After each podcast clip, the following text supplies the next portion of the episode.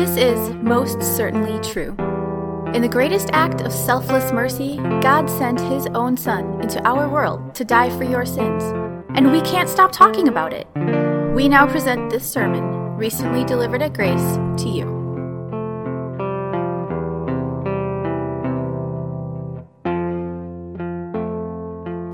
The first reading is from the Old Testament book of First Chronicles, chapter 29.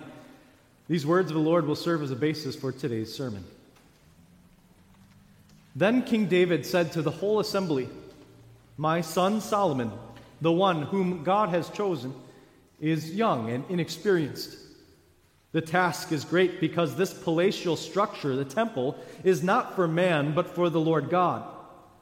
With all my resources, I have provided for the temple of my God gold for the gold work, silver for the silver, bronze for the bronze, iron for the iron, and wood for the wood as well as onyx for the settings, turquoise, stones of various colors, and all kinds of fine stone and marble, all of these in large quantities.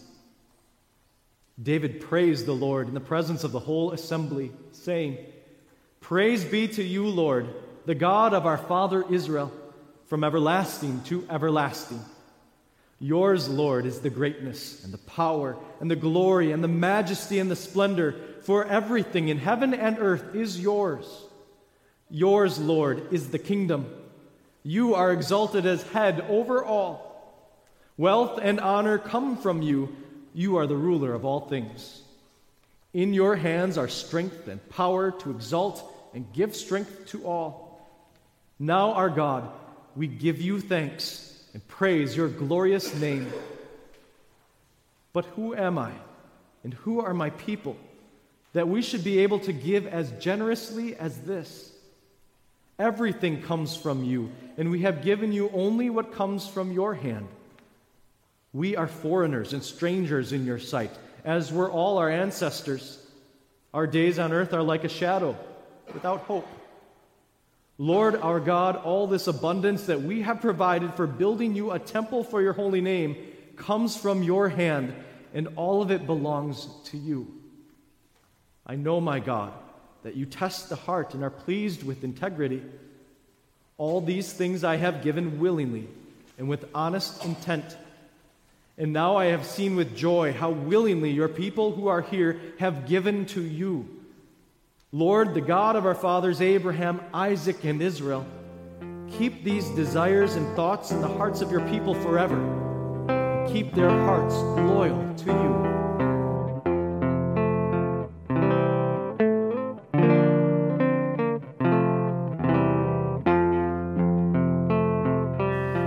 From Disney World to Culver's, managers and leaders instruct their employees that service with a smile is essential. Even if the six year old throws up his hot dog on Mickey's shoe, or if the order is returned because the seven year old didn't want onions on her butterburger. Happy ratings on Yelp is what they're looking for because that affects the bottom line. But service with a smile isn't always easy, especially when things get messed up in our life and relationships, which is what the Lord Jesus talked about with his disciples in today's gospel account, or when you're getting picked on, which is what the apostle wrote to the Thessalonian Christians in today's second reading. King David understood that life is hard. And as he speaks in today's first reading from 1 Chronicles 29, it's clear that he lived and learned the big picture. That the bottom line in life really isn't big bucks for here and now, but whether you are connected to God for here and hereafter, which radically changes and produces uh, different from money, why and how of service with a smile.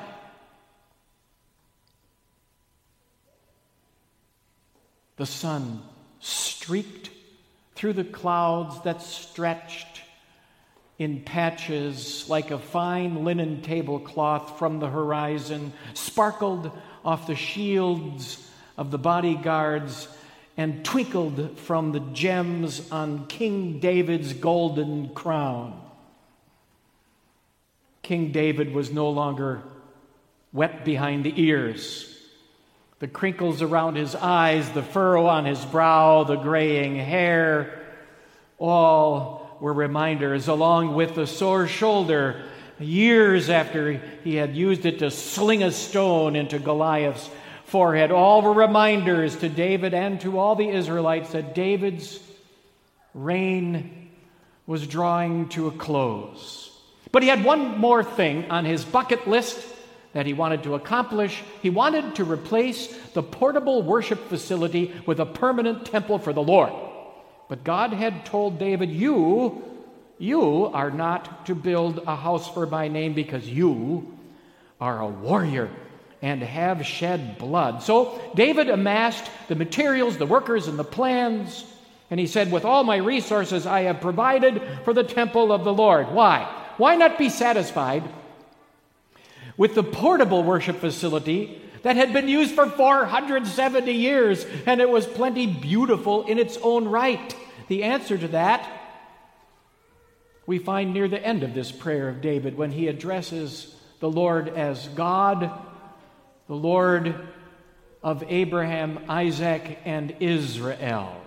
Service to the Lord had been ingrained in David from childhood, not just from his dad Jesse or his great grandma Ruth. But his family's connections to the Lord stretched back a thousand years. The remarkable thing about the Bible accounts related to David's ancestors is that they too often were downright dirty. Abraham did not trust that God would protect him when he traveled all of the borders of the promised land. Not just once, but twice. And you'd think that his son Isaac would have learned from that, but no, he did the same thing. His grandson Jacob, also called Israel, was so self reliant and so into himself that it took God 20 years to teach Jacob humility. Those accounts about David's ancestors demonstrate not their greatness, but the greatness of God in still loving and forgiving them in spite of their bad behavior. So here's David now, a thousand years after his ancestors, standing in front of this crowd of Israelites with his jaw dropping in awe of that undeserved love and mercy from God. If someone would ask, David, how are you able to serve the Lord? With a smile. He would say, Because God has put me into his spiritual family. I am joined by faith to all my fellow Israelites, and especially I am joined to God. There are church folks who believe that one of the top things a church can do for its future is to provide programs for teens. But the reality is that in many cases, maybe not for a metro church like ours, but in many churches around the nation, teens move away. And they go off to school or college and end up somewhere else. Don't get me wrong, teens are absolutely special in the eyes of God. And it is important for churches to develop programs that assist parents in guiding their teens through the turbulent waters of those years. But if you want to know the number one thing that will join teens to the Lord later on, even when they go off to college or the military or enter their career, the number one thing that keeps them joined to the Lord is the pattern of Christian life and worship they experienced with their parents. And I mean with their parents. The parents didn't pop in with their children for worship once a month or once every other month and then wonder why they were fussy in the back pew. Parents didn't drop their kids off at Sunday school and then attend worship, and when done, then everybody goes home the kids are not in worship. No. They sat together as a family in the pew every week. Sure, the little ones were a little finicky and fussy at first and flicking Cheerios here and there, but eventually they were able to hear the stories and see the colors and feel the carved wood and smell the wine and the flowers, all of which were weaving into their senses. This is the grace and goodness of God. And as every week they were in worship, they were then able to, these kids were able to start singing from memory, Glory to God in the highest, and recite the creed and the Lord's Prayer. And on the way home, what did they hear from their parents? Oh, the organist played the second hymn too loudly. Or, I wonder what's for brunch. No, what they heard from their parents was them humming the tune of the psalm or the gospel acclamation or the final hymn. They heard from their parents what touched them in Bible class and in the sermon that they were dealing with that week. What they heard from their parents was, Wasn't worship a boost for us this week? Let's talk about how it relates to what you're learning in school. And those are the teens who remain joined to the Lord even when they go off to college or enter a career or move away. I get it. There are exceptions. We do not live in a perfect world. But generally speaking, that's the best chance for teens then to be remaining, joining to the Lord. And later on, even if they're not right in their home church later on, they will make Christian relationships and friendships with others who reinforce what they grew up with and they'll be able to testify to it with their life and lip. Even if you are new to the Lutheran Church, it is this business of being joined to fellow Christians in faith, and especially joined to God. That is one of the answers to the question how is it possible that I can offer a life of service with a smile to God and others? King David was known as the sweet singer of Israel.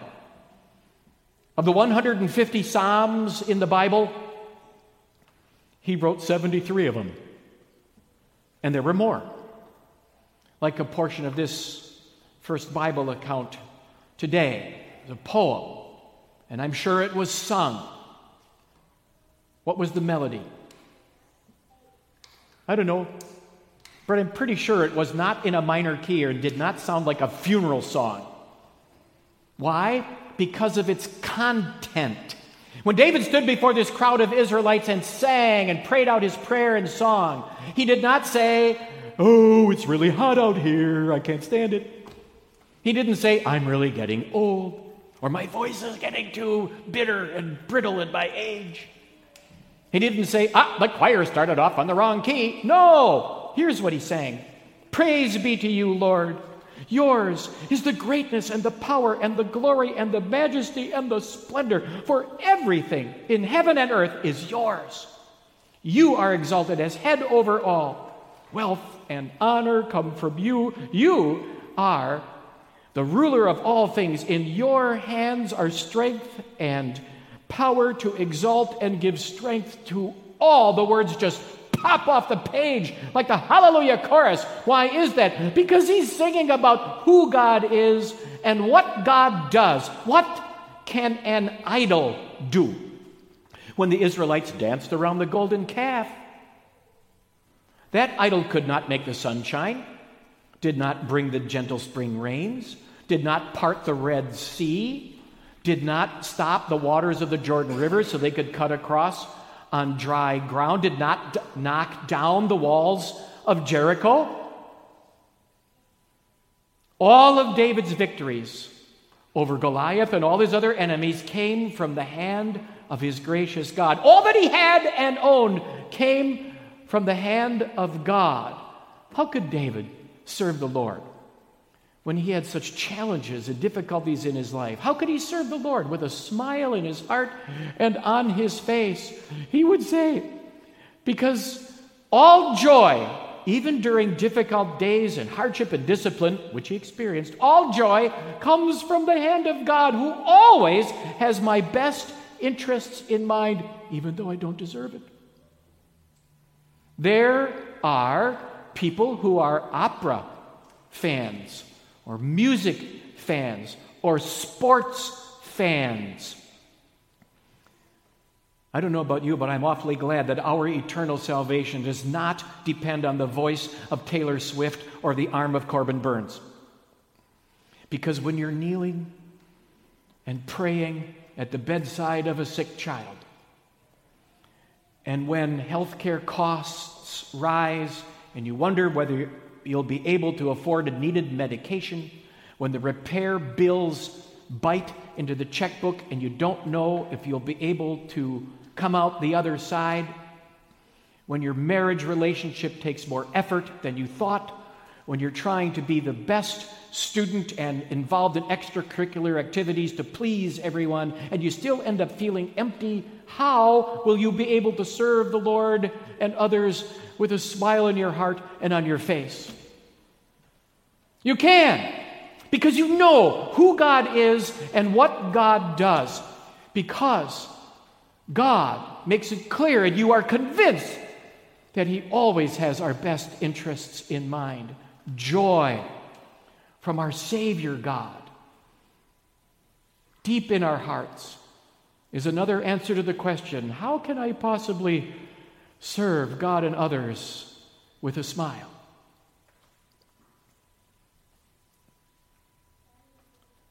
Do you see what he's doing? He's hitching up his robes and he's climbing that big hill on the north end of town. I'm even pointing the right direction. Do you see him? He's moving at his age at a pace we can hardly keep up. This is what was flitting in the whispers like butterflies among the Israelite crowd as they watched King David climb that hill on the north end of Jerusalem. And this Bible account that we're looking at starts off then King David said to the whole assembly, I don't think we should pass over those opening words too quickly. Then David said to the whole assembly, What do you think was going through David's mind when he stood in front of that crowd of thousands and thousands of Israelites? They better listen, I'm the king.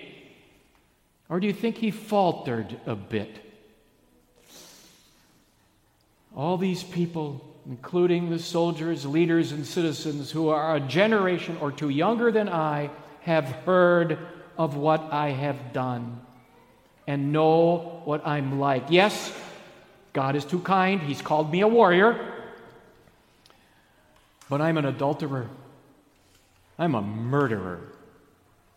And there are nights when I'm still haunted by what I have done in the past. I know my transgressions and my sin is always before me. Against you, you only have I sinned, Lord, and done what is evil in your sight. And he goes on right here in this account Who am I and who are my people that we should be able to give as generously as this? We are, we are foreigners and strangers in your sight, as were all of our ancestors. Our days on earth are like a shadow without hope. I know, my God, that you test the heart and are pleased with integrity. How can I stand and speak before all of these Israelites when they know and I know that God should sweep his mighty hand out of the heavens and swat me into the hole of hell? But wait. But wait. I also know blessed are those whose transgressions are forgiven, whose sins are covered. Blessed are those whose sin the Lord does not count against them. I will stand here as king and speak to these people, not because I'm king, but because my God directed his anger away from me to the promised Savior. And so he's not going to bring against me all the consequences, the charges that are rightly aimed at me. But his anger was aimed at the Savior, not me. And so, Lord, I will serve you with a smile. All these things I have given willingly and with honest intent. And now I have seen with joy, with joy, how willingly your people who are here have given to you. Because, Lord, you have justified us. You have declared us to be right with you, even though we're not. How would you fare standing under the blazing sun in front of thousands of people like that, how, how would you fare under the blazing eyes of God? With every thought and word that passed through your mind and out your lips this past week on display before the Holy God, how would you fare? Run with me. Run with me to the song of David. Blessed are those whose transgressions are forgiven, whose sins are covered. Blessed are those whose sin the Lord does not count against them. Justified by Jesus, declared right because of what he did, even though we're not, is another answer to the question how can I possibly serve with a smile God and others? It happened again last weekend at Doors Open Milwaukee. One of the visitors who came asked me, So, what's the difference between Lutherans and other Christians? I said, Well, the difference is between living a life of have to or want to. We don't have to worship and pray and give and love and serve. But we want to. And your response to a question like that will be, I'm sure, the same. Maybe different wording like this Even when the homework piles up, even when the diapers are messy, even when I have to work overtime with almost no extra compensation, even when my feelings are hurt, even when my joints ache, I serve my God with a smile. Because the bottom line in life is not money, but the mercy of my Maker.